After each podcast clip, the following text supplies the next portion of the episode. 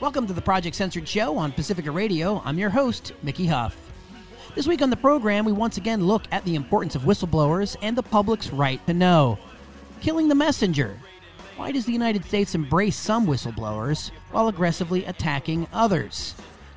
On today's program, we revisit the case of Julian Assange as he awaits a historic decision that may decide his extradition to the U.S. We're joined by Jeff Mackler, the regional representative for the San Francisco Bay Area for AssangeDefense.org. There are many events planned across the U.S. to raise awareness about the unprecedented prosecution against Julian Assange and the threat it poses to the freedom of the press around the world. Assange Defense are calling for his immediate release. We'll talk with Jeff Mackler about the history of whistleblowing and the Assange case in particular. Later in the show, we'll air excerpts of an interview I did this summer with Kevin Gosztola of Shadowproof, talking about the significance of whistleblowers in history.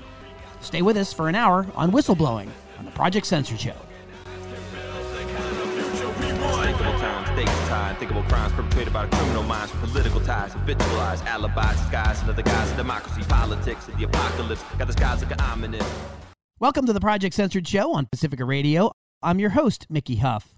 On today's program, we're going to be looking at the case of Julian Assange, in particular about a movement to free Assange, who is still in prison in the United Kingdom.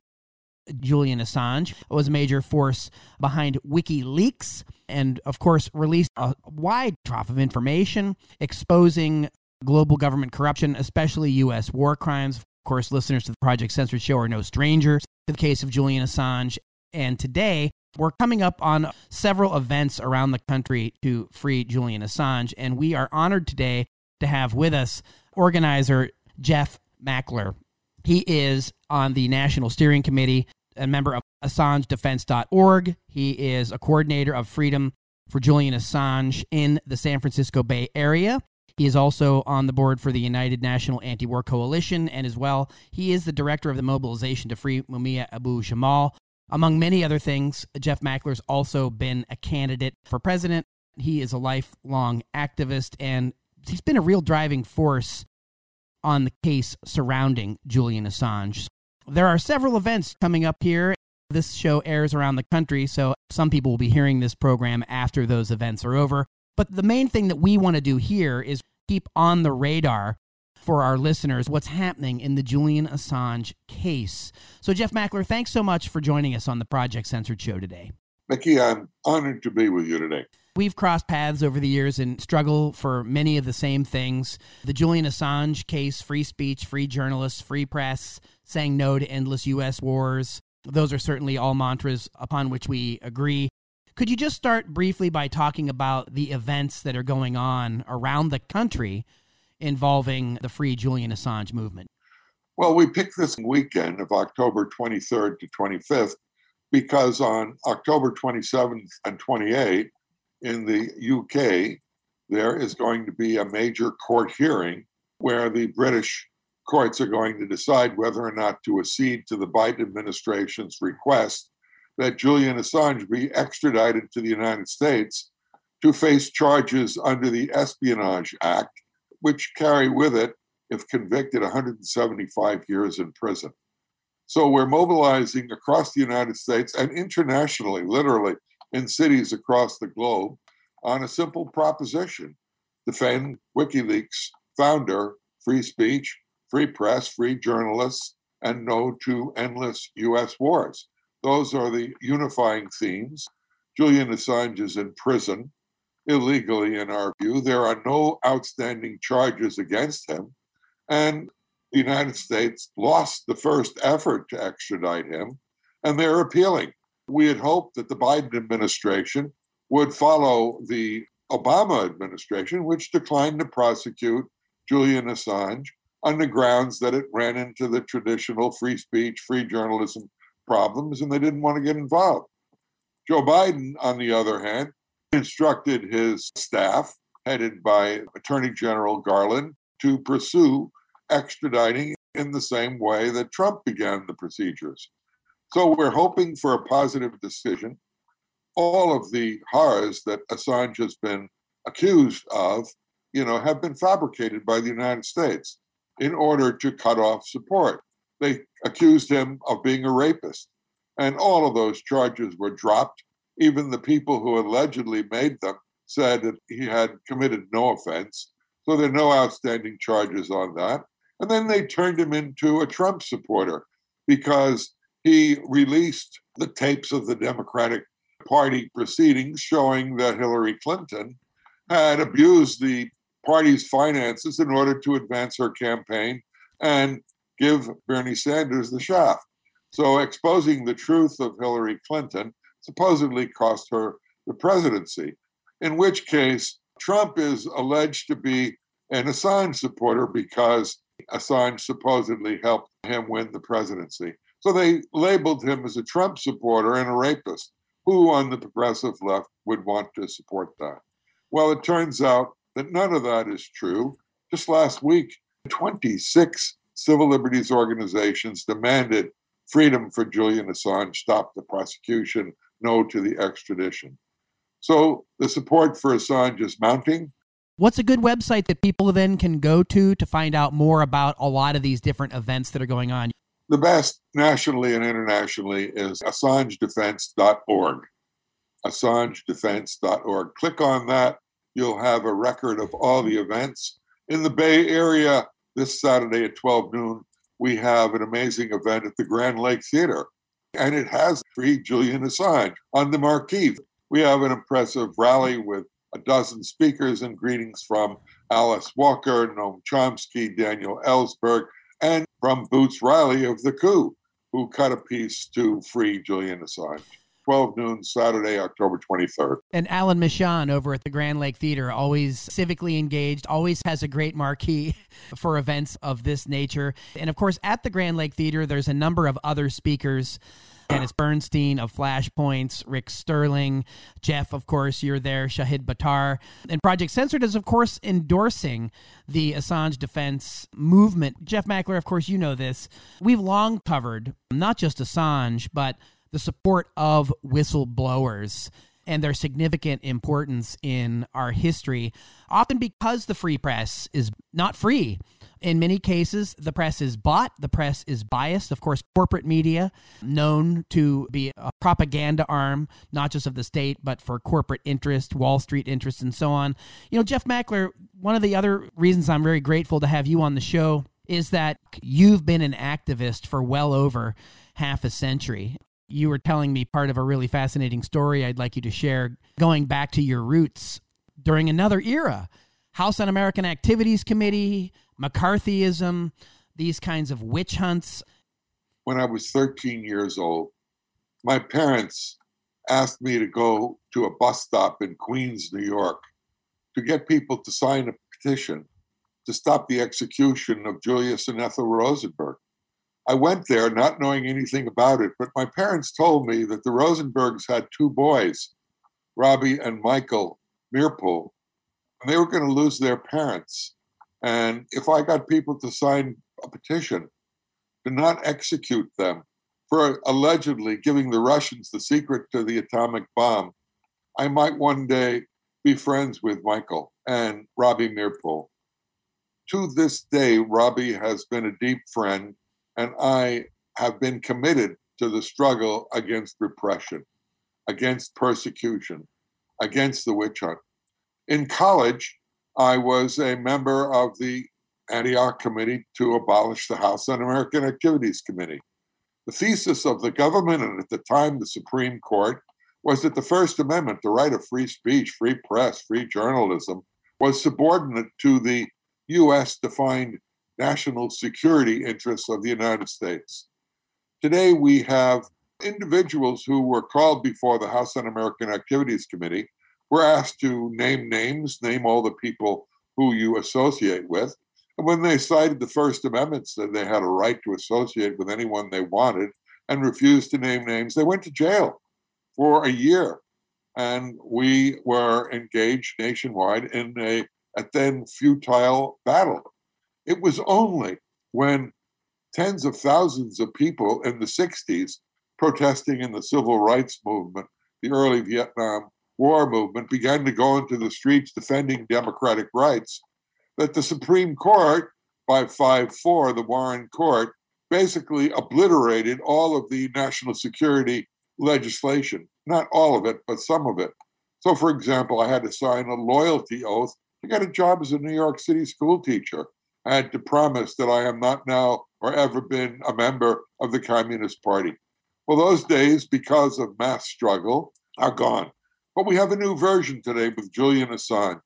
The government is trying to find something to discredit him and say, well, he's not really a journalist. He's an information gatherer. He's a national security threat. He published secret documents of the United States. But they have problems with that because people like Dan Ellsberg, one of the Pentagon defendants for releasing hundreds of thousands of paper telling the truth about the Vietnam War, and I'm saying it wasn't his writings, it was the government writings. That's what Julian Assange did. He published the stories of the United States government and the embassies across the country, explaining how they plan and uh, plot kidnapping, wars, death squad wars, drone wars, special operations wars. He didn't invent the stories. Nobody denied the truth of anything he said. He's being persecuted for publishing it. The government says we need to have our secrets. And the question is what secrets do the American people have the right to know about? U.S. wars against poor and oppressed people. We just finished 20 years of horror with a million dead in Afghanistan, and Assange revealed the truth about that horror, revealed the truth about 911, whether or not Afghanistan's government had anything to do with it. It was the same government today, you see, where President Biden publicly states, well, I made a mistake in voting for the Iraq war because we didn't know any better. And last week, Colin Powell, who was the top four star general and the Secretary of State, the head of the Joint Chiefs of Staff, he said, Oh, I didn't know about the truth of the war against Iraq. They all knew.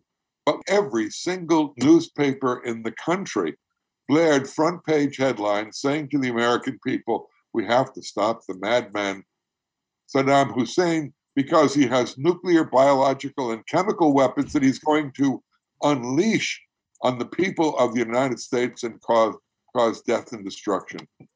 So they sent inspectors all over the world and they couldn't find them, but the United States bombed that country to smithereens. They dropped more bombs on Iraq than World War II. Over the course of a few years, by sanctions and murder, the United States killed 1.5 million Iraqis, mostly civilians, but it was all a mistake. And in fact, created five to six million refugees in the region just in the first several years of the second Iraqi invasion and occupation. I'd like to remind our listeners you're tuned to the Project Censored Show on Pacifica Radio. I'm your host, Mickey Huff. We are speaking in this segment today with Jeff Mackler. He is on the National Steering Committee and a member of the AssangeDefense.org site. He is also coordinator of the Free Julian Assange organization and movement in the San Francisco Bay Area. We are going to continue our conversation after this brief musical break. Stay with us.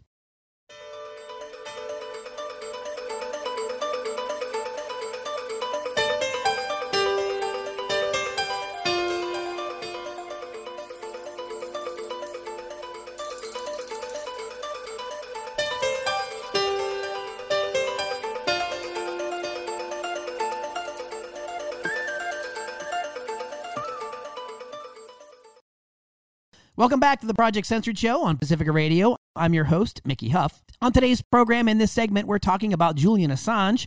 We are talking with a member of the Free Julian Assange movement, and in fact, a major coordinator in the San Francisco Bay Area of AssangeDefense.org. This show airs across the country, and many folks listening to the show, some of these events will already be over.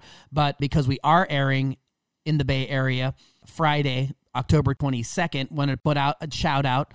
Saturday the 23rd, that would be tomorrow for people in the Bay Area, from noon to 1.30.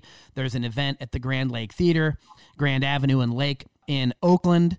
Jeff Mackler is one of the main organizers, and we have him with us before the break, you heard a little bit of not just a history going back to McCarthyite witch hunts, but also why the U.S. government is shooting the messenger. Why they're after Julian Assange. And Jeff Mackler, before the break, you brought up Afghanistan, you brought up Iraq post 9 11 wars, part of the so called war on terrorism, more like war of terrorism, mass carnage and loss of life in Iraq and Afghanistan. Assange's crime, according to the United States, then, is not making things up or not lying, but actually just simply being a conduit for information leaked from whistleblowers through WikiLeaks. Chelsea Manning, one of the major whistleblowers from the Iraq War, that also was targeted, imprisoned for releasing these documents that showed that the U.S. soldiers were knowingly targeting reporters, targeting civilians. Of course, now I'm talking about the infamous collateral murder video that was released through WikiLeaks. I think that was really one of the major things that came out of WikiLeaks that really attracted international attention around Manning's documents. Can you talk about that, Jeff Mackler? Absolutely. Let me say, you use the word whistleblower. That is someone who tells the truth about the horrors of U.S. war. Let me give you some statistics that I'm sure will shock you and your audience. There are 18 organizations, along with the CIA and the FBI, that are part of the formal national security state of the United States. The government formally budgets $88 billion a year to defend its so called national security. And that's just formally, it's much more. It's closer to 200 billion because the CIA's budget is secret. But I did some research, and anyone can check it. Take a guess how many classified, high profile, secret agents work for the national security state in secure positions in this country 1.42 million people who are national security agents. That is, they work for the CIA and they participate in the kinds of activities that the CIA does. An additional 4.5 million people have another form of security clearance. That's a total of 6 million Americans who are basically in high paying jobs in the business of spying on the whole world. Of those 6 million people, you mentioned three. And if you went through the list, it might get up to 10. 10 whistleblowers. The Obama administration prosecuted perhaps more than anyone else, but we're literally talking about a rare breed of people who tell the truth. They come to us perhaps once in a generation, and they reveal the daily horrors of United States wars against poor and oppressed people. So, why are these literally 10 people, 12, Chelsea Manning, Edward Snowden, why are they a threat? Well, Snowden revealed that the United States spies on every single person in the entire United States, if not the heads of state in the world. The CIA exists and the national security state to defend the interests of the chosen few the billionaires who basically run the United States. Our last election had two multi billionaires parties competing with each other as to which one should rule.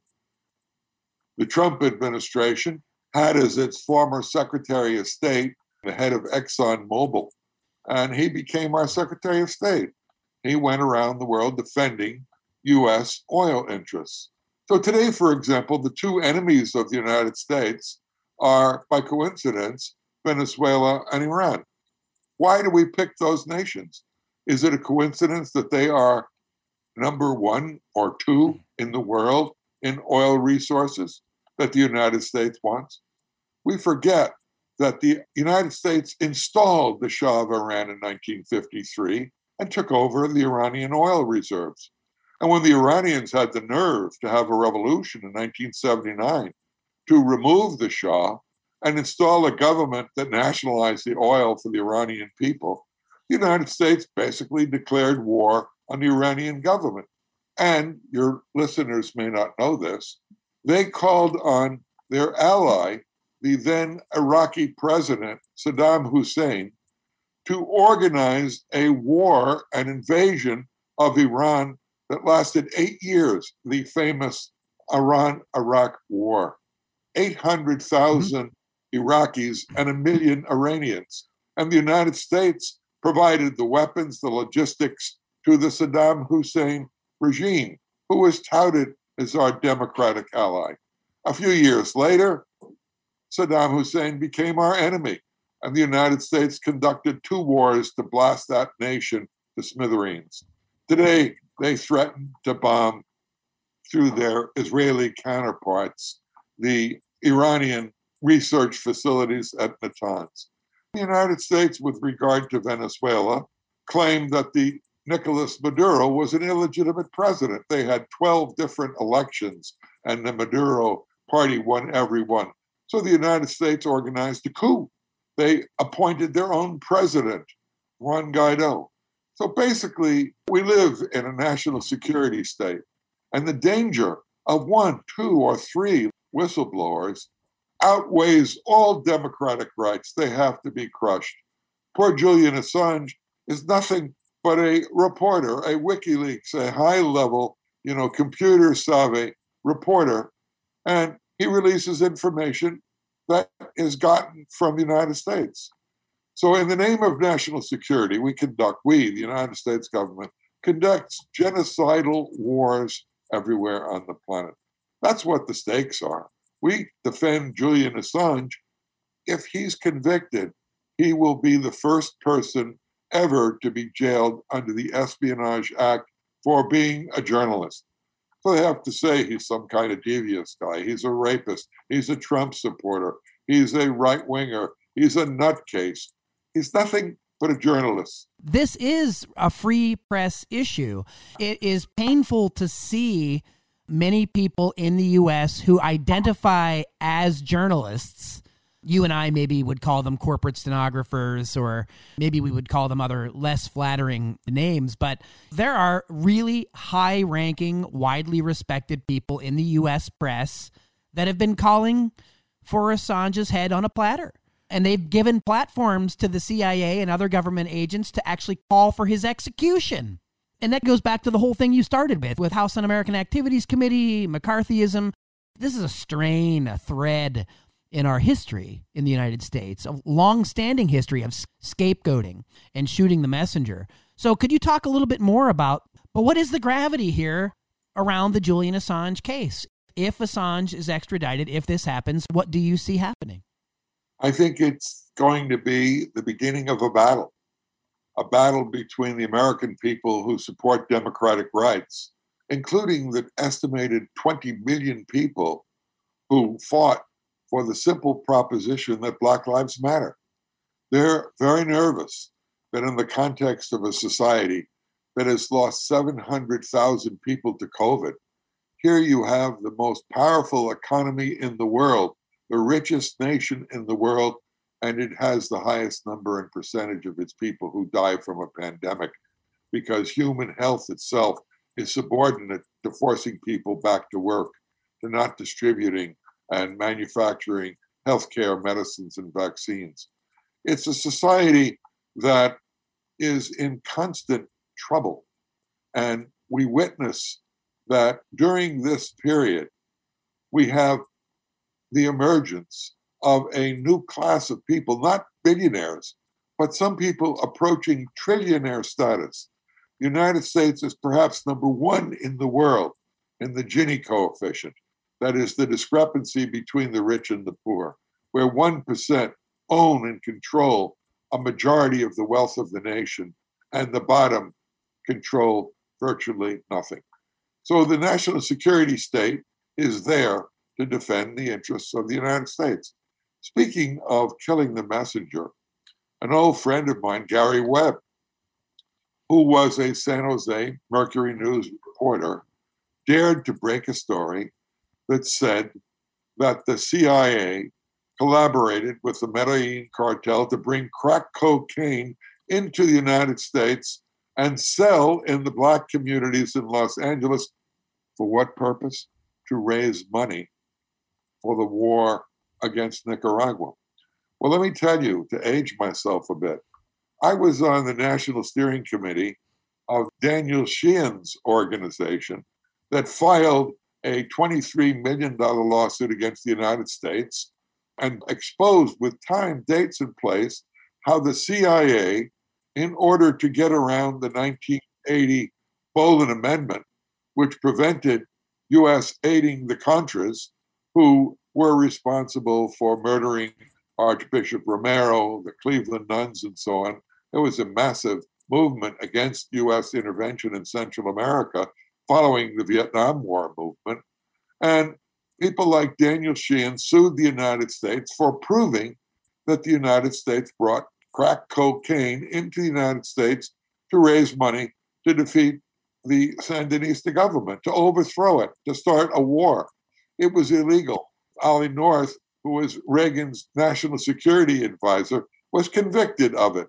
Later, of course, the courts reversed his conviction. Then Gary Webb came along a decade later and exposed the same horror. What these two efforts prove were not exceptions, but they are the daily deeds. That's why when Yahoo News came out with a story after interviewing 30 government high security people, indicated that when the CIA and their ilk discussed what to do with Julian Assange, they said, well, okay, let's illegally break into the Ecuadorian embassy and sequester him. But maybe, maybe the Russians are there to do the same thing. So we have to be prepared. This is the Yahoo News story based on interviews with 30 top officials in the government. They said, well, if the Russians are there, we'll have a gun battle. But what happens, they calculated, if the Russians win and they try to take them to an airport? We'll organize a fleet of cars to stop them. But what would we do if they put them in a plane? We'll fly helicopters over the plane and interfere. We'll stop the plane if it takes off from landing anywhere on Earth. What else? Well, we can assassinate Julian Assange. That's a possibility. We can kidnap him and assassinate him. These are the statements of 30 government officials that three reporters from Yahoo News just released two weeks ago. Just imagine the CIA discuss these possibilities. What other possibilities do they discuss? They discuss bombing the Iranians, murdering Iranian nuclear scientists, financing Israel as their representative in the Middle East to the tune of a billion dollars a year in military support. The entire apparatus, the national security state, the military industrial complex, where the United States spends more than the combined forces of the next 10 powerful nations on earth. This is all aimed at defending the national security interests of not the United States and the American people, but the super rich who own the oil corporations, who continue to produce greenhouse gases in the face of devastating evidence that it threatens all human life on Earth. The largest polluter on the planet is the Pentagon. Absolutely. So here we have a pandemic with 700,000 dead. A couple of weeks ago, 2,800 people were dying of this pandemic every single day in the United States. So the United States national security state, the norm, not the exception. What they do to Julian Assange is what they do everywhere in the world. And you think I'm exaggerating. The United States government has 1,100 military bases in 158 countries. Its military operates everywhere, in every continent. And the purpose? To overthrow any government that dares challenge U.S. interests, U.S. right to exploit and steal the resources, U.S. right to install every government. We live in a a Potemkin village, a Truman Show world created by the United States to present the illusion that we live in a democratic society. Right now, we're able to talk, but maybe not tomorrow. Maybe they want to take over and silence that voice. That is not to be excluded. And argue that they're a threat to national security. The fact that the CIA is integrated into the official corporate news media. They write the stories for the reporters. It is a political atrocity that the great journalists of our time, for the New York Times, the Washington Post, the LA Times, they refused to print the story of Julian Assange. We sent out press releases. Come to our press release. Come to our press conference. Come to our meetings. Listen to the facts. And we have deaf ears. Deaf ears. A and, terrible tragedy. And Jeff Mackler, I wanted to punctuate your final point there. You know, when Daniel Ellsberg had the Pentagon Papers, the New York Times went to bat, and Richard Nixon lost the great Supreme Court case. Half a century later, the corporate press can't even show up. They won't cover any of these issues. That's, of course, why Snowden did what he did.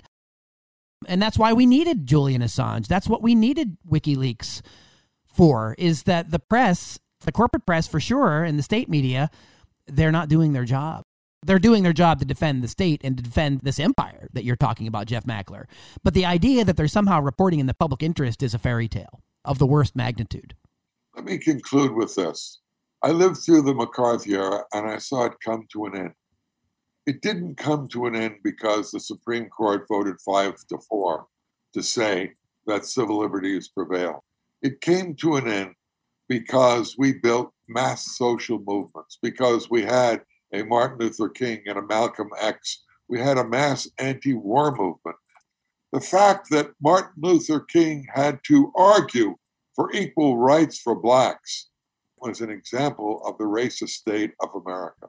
The Democratic Party was the combination of Northern capitalist liberals and Southern racist segregationist bigots like Faubus and Eastland and George Wallace and all of the rest. That began to shatter when people in the millions went into the streets and demanded democratic rights, free speech, black rights, civil liberties for everyone. Our future rests in our capacity to mobilize collectively and a united front way. Jeff Mackler, we're out of time for this segment, but I want to thank you for your time with us today and Free Julian Assange movement. You can learn more at AssangeDefense.org. And again, Jeff Mackler, thanks so much for joining us on the Project Censored show today. And thank you, too, for your dedication over a lifetime to uh, activism and supporting a truly free press. Thanks for joining us.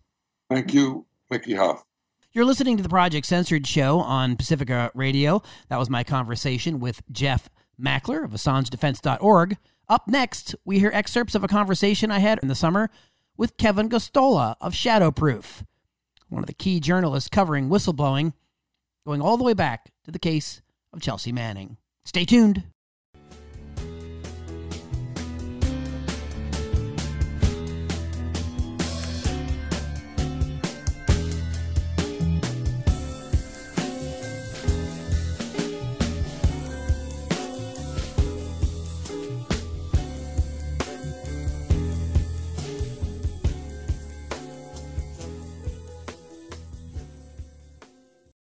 Welcome to the Project Censored Show on Pacifica Radio. I'm your host, Mickey Huff.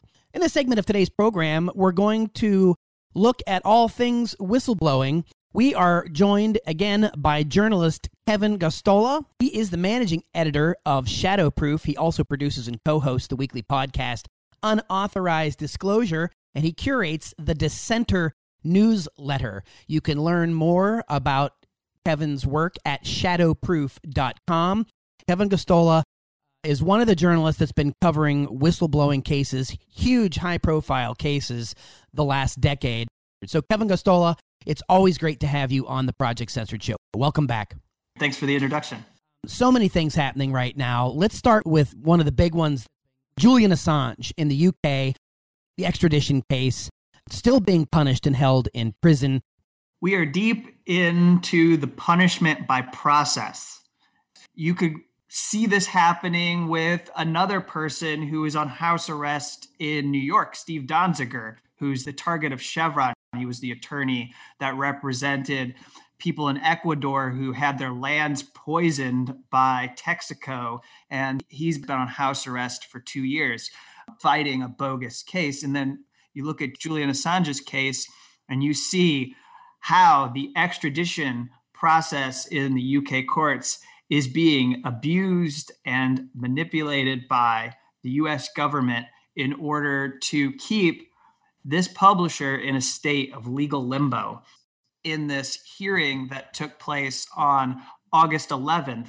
The judge in the High Court of Justice, this appeals court, basically reversed course and allowed the US government to appeal on all the grounds which they requested. It had been only three of the five, but they convinced the court that they should be able to challenge a neuropsychiatrist who treated Julian Assange from May 2019 to December 2019, who had determined that if Julian Assange went to commit suicide, he wouldn't be doing it to avoid extradition. He wouldn't be sitting in his cell in Belmarsh prison in the United Kingdom and say, Well, I'm not going to go to the United States. I'm going to kill myself tomorrow. It would be because of impulses that he cannot control as a result of his mental health disorder that we would find him tragically dead. So they're trying to disqualify this doctor and do so by claiming that he misled the court when he refused to disclose in his first report that Stella Moris and Julian Assange were partners and that he had fathered two children in the Ecuador embassy. And uh, that has no bearing. In fact, the judge, the district judge, when she did her decision, when she gave it, she analyzed all the information and said, that really doesn't have any bearing on his analysis of his medical health. So I'm going to say that while he misled the court, he didn't disclose its information. It doesn't matter. I'm still going to conclude it would be oppressive for mental health reasons or for health reasons to extradite him to the United States.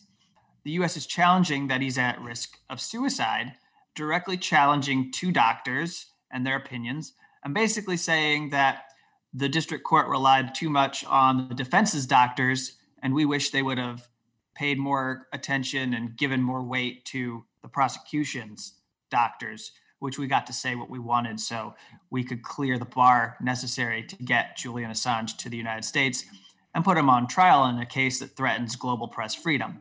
So that's where we're at. We are deep into punishment by process.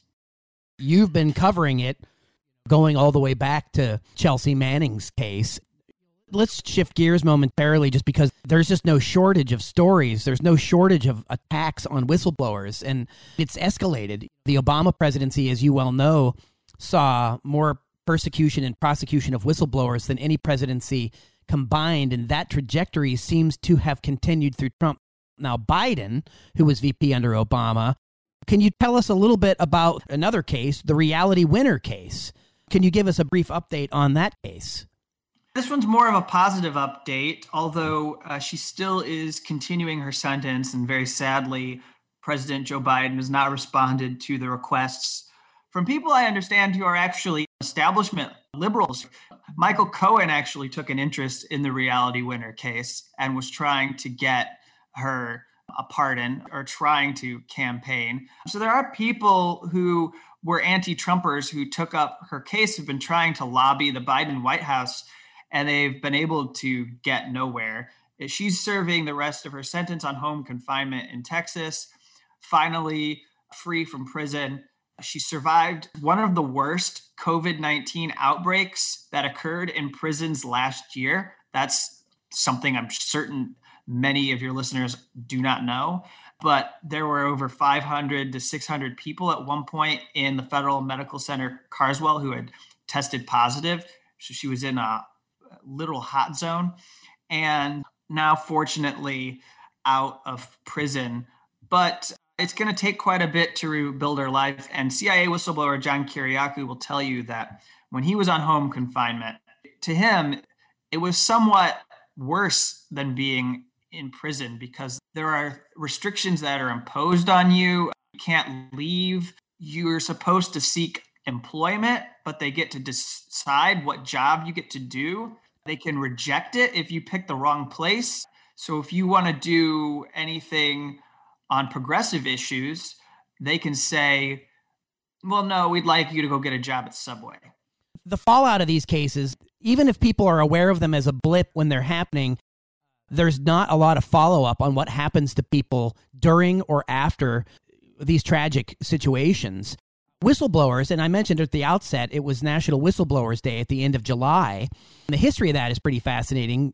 Whistleblower.org, Government Accountability Project. Our listeners can go and learn some more about the history of those, going all the way back to uh, the 1770s, actually, the significance of, of protecting whistleblowers. But a lot of that seems to be lip service, Kevin Gosztola because let's get into yet another case. The day before Whistleblower Day at the end of July, Daniel Hale was sentenced to 45 months in prison for blowing the whistle on drone atrocities and civilian casualties. Can you talk about Hale's case, Kevin Gosztola? Daniel Hale is a Afghanistan war veteran. Just pause for a moment and mention how horrible it is what our US military industrial complex did to Afghanistan for the last 20 years as we're recording it. The Taliban is continuing to take over cities, and it's an absolute nightmare for the people of Afghanistan, the destabilization that we created. And Daniel was deployed there in the early 2010s. He joined because of the poverty draft, as it's known. It was a way to get to college. He didn't have the money to pursue the future he wanted. He didn't join because he was rah rah patriot. I want to go bomb something or kill somebody. I think is out to get the United States. He joined because it was going to be possibly his only way out of the despair that he had in, in trying to figure out what he was going to do with his life. So he becomes a signals intelligence analyst He's helping with the geolocation of targets that are on the kill list. And he witnesses the gruesome and grisly nature of drone strikes. He brings that home with him. He has PTSD, post traumatic stress disorder, and he's not sure what to do in 2013 he's not certain of do I want to speak out? How much do I want to speak out? What will I do with my life? But he does join Iraq Vets Against the War and he speaks at a Code Pink summit. Code Pink, the anti war group in DC, well known for their work. And he gets to address relatives of victims of the drone strikes in Yemen. And then in 2014, he does take a job. He still has a security clearance. He takes a job with the National Geospatial Intelligence Agency and he goes to work there. But there's a moment that has, he wrote about this in the letter to the judge and he breaks. He can no longer be quiet. He decides to reach out to a reporter because someone at this agency invites him to stay after work and watch archived videos of drone strikes. And it's horrible, it's war porn he can't take it. So he reaches out to Jeremy Scahill.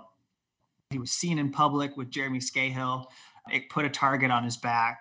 He was doing things that are admirable, but it left him vulnerable to the viciousness of this Justice Department. The FBI raided his home the last day of his work as a contractor for the National Geospatial Intelligence Agency. He had provided documents to The Intercept, to Jeremy Scahill uh, for the drone papers. It's a great series, it's an important series. It revealed more about the war crimes committed, showing that in one five month span, 90% of the people targeted and killed were civilians and not militants or terrorist suspects. And so this was a big deal at the time that he did this. Barack Obama was on our TVs lying about the fact that it is required. In order to kill someone, they have to pose an imminent threat. That's not the standard. It's a much, much weaker standard for selecting somebody for assassination.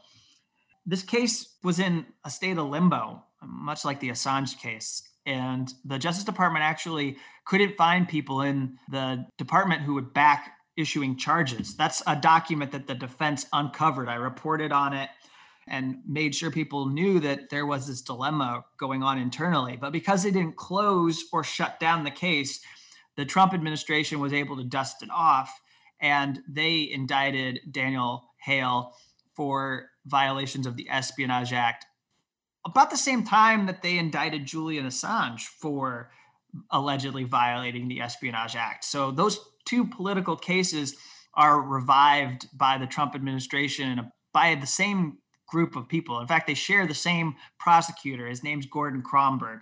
He's a very vile person.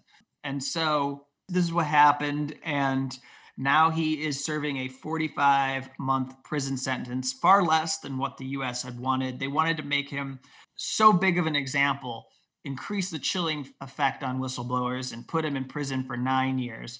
They didn't get that because he was able to show to the judge that he is a person of conscience and he really doesn't deserve to have the hammer brought down on him.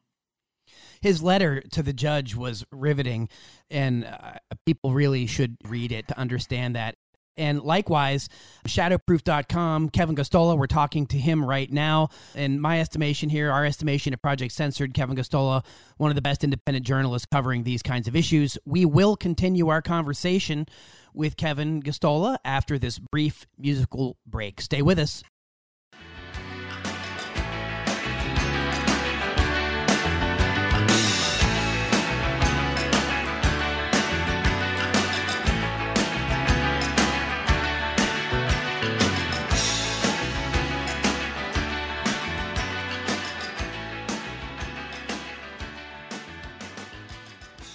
Welcome back to the Project Censored Show on Pacifica Radio. I'm your host, Mickey Huff. In today's program, in this segment, we are joined by Kevin Gosztola.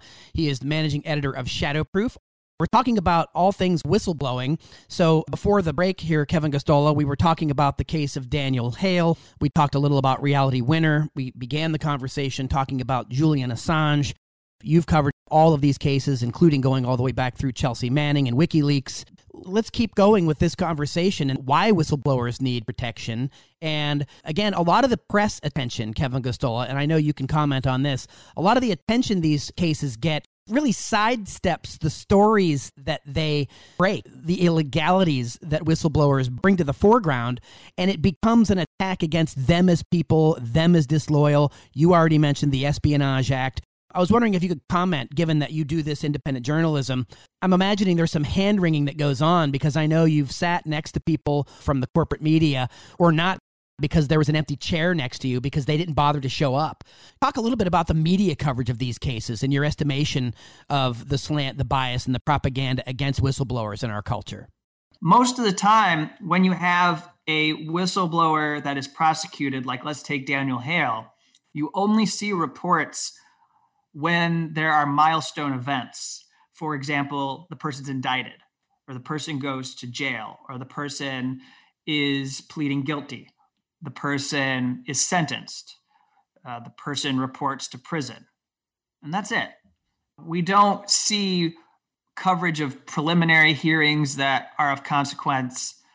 They likely cover very little of the trial if there is a trial. A lot of times there aren't because you can't put on a public interest defense under the Espionage Act if you're a whistleblower.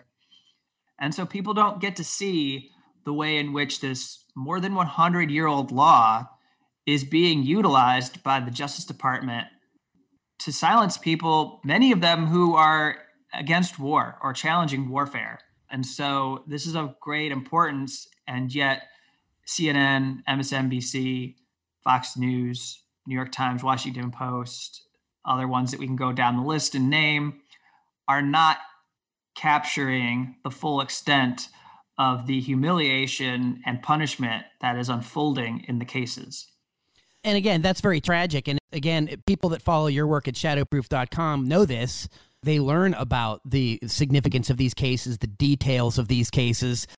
Maybe wanted to come even closer to the present with an unfolding case or maybe unraveling case. That of Governor Andrew Cuomo in New York. That also is a whistleblower case. Can you talk a little bit about what's happening there? People talk about it as like a Me Too story, but the woman who was the first to come forward with sexual harassment allegations, Lindsey Boylan, went on Twitter and she posted, and immediately the executives around Andrew Cuomo heard her allegation and decided they were going to try and discredit her and they were putting together an op-ed. They drafted an editorial that could be put out to respond to her allegations and attack Lindsey Boylan, and it was done with consultants from Time's Up. Uh, Roberta Kaplan has resigned in disgrace from this organization that was part of the, the Me Too movement. And there was someone from Human Rights Campaign who was tarnished by this as well.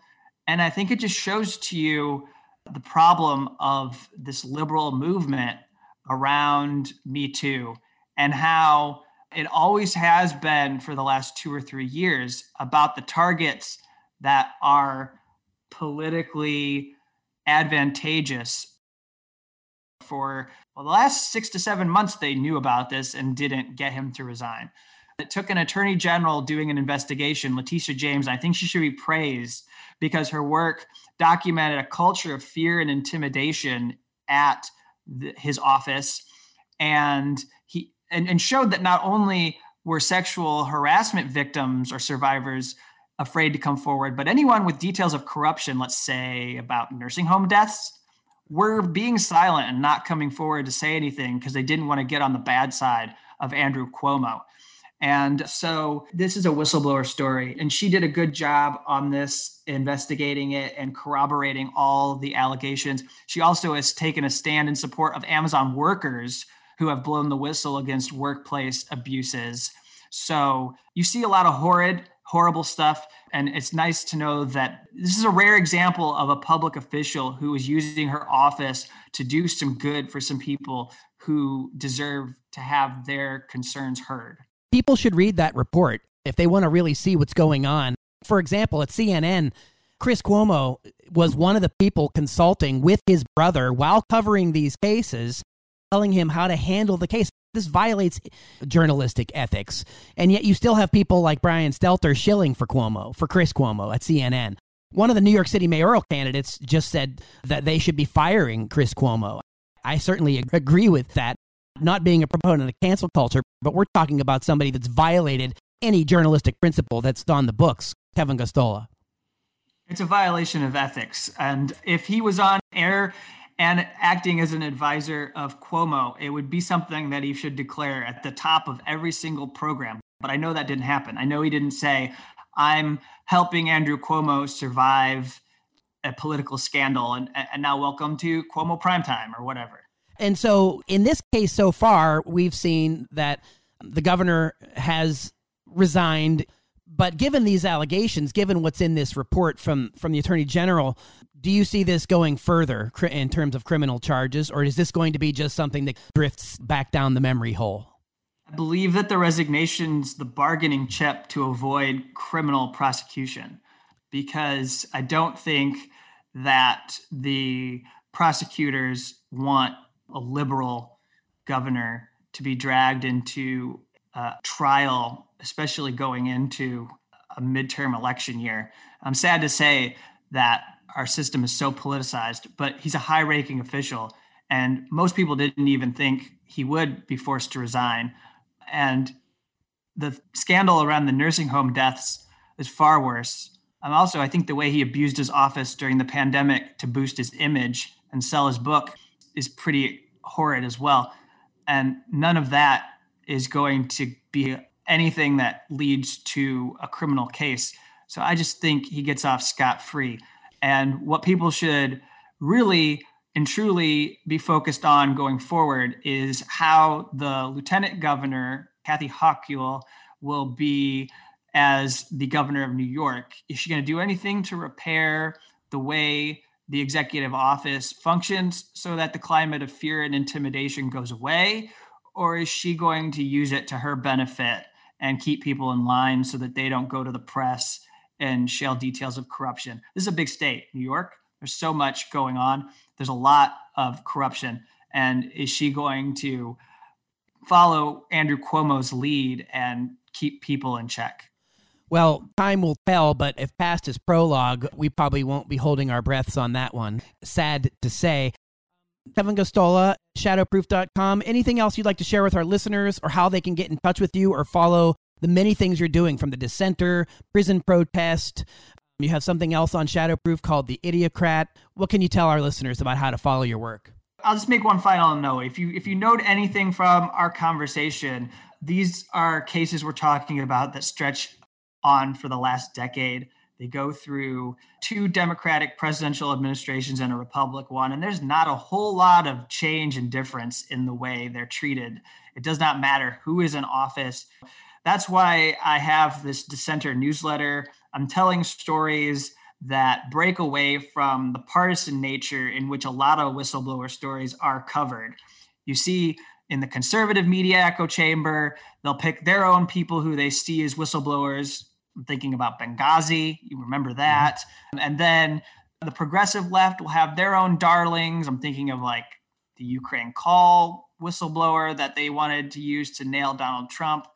But we don't see support for the people who cross both political parties, who are taking on the system. And that's this dissenter newsletter at the dissenter.org. I do this work. It covers government whistleblowers, corporate whistleblowers, institutional whistleblowers. If there's a labor union, there could be whistleblowers from there. Tells all of these stories that are often ignored by the establishment press. And that is why you are here once again at the Project Censored Show. Kevin Gosztola, managing editor of Shadowproof, produces and co hosts the weekly podcast Unauthorized Disclosure, curator of the Dissenter newsletter. Kevin Gosztola, invaluable work that you're doing. Thank you so much for taking time out of your busy schedule to join us again on the Project Censored Show. Thank you. supporting human conditions, not free market propaganda and corrupt politicians. You've been listening to the Project Censored Show on Pacifica Radio, established in 2010 by myself and Peter Phillips. I'm Mickey Huff, the executive producer and host of the program. Anthony Fest is our longtime senior producer. Thanks to you, our listeners, for tuning in. Stay well. We'll see you next time. Times, stakes unthinkable crimes perpetrated by the criminal minds with political ties, habitualized alibis, disguised under the guise of democracy, politics, and the apocalypse. Got the skies looking ominous. So the ocean burned bright with waves full of poison. Genocide wars fought for little boys, and the weapons manufactured paid for by taxing while the bridges and the levees and the mines collapsing. All the prisons filled with capacity citizens. Hypnotized by the master thief, combine and conquer, steal a masterpiece. Open your eyes and realize what's happening. Time's running out to reach all potential. Ain't at the table, then you're probably on the menu. We got that love,